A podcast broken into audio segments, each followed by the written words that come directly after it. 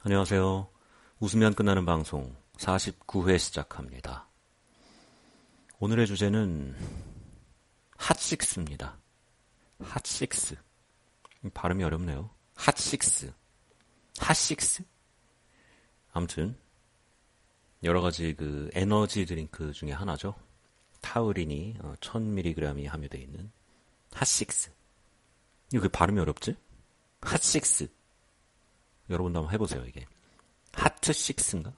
핫 식스. 이래야 되나? 제가 카페인을 특별히 좋아하는지는 잘 모르겠어요. 커피, 이런 거는 안 좋아하니까. 뭐, 레드불, 핫식스, 또 뭐 있죠? 몬스터, 어쩌고.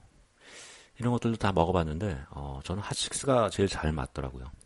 정말 이상한 게, 어, 한 오후 3시쯤 되면 졸리잖아요. 계절, 요일 상관없이 한 3시쯤 되면 졸린데 그때 딱 핫식스를 따서 한 모금만 마시면 안 졸려요. 그렇게 학습이 됐나 봐요. 제 몸이. 그래서 한 모금 딱 마시고 또 몇 글자 일하고 어, 그러고 나서 잡니다.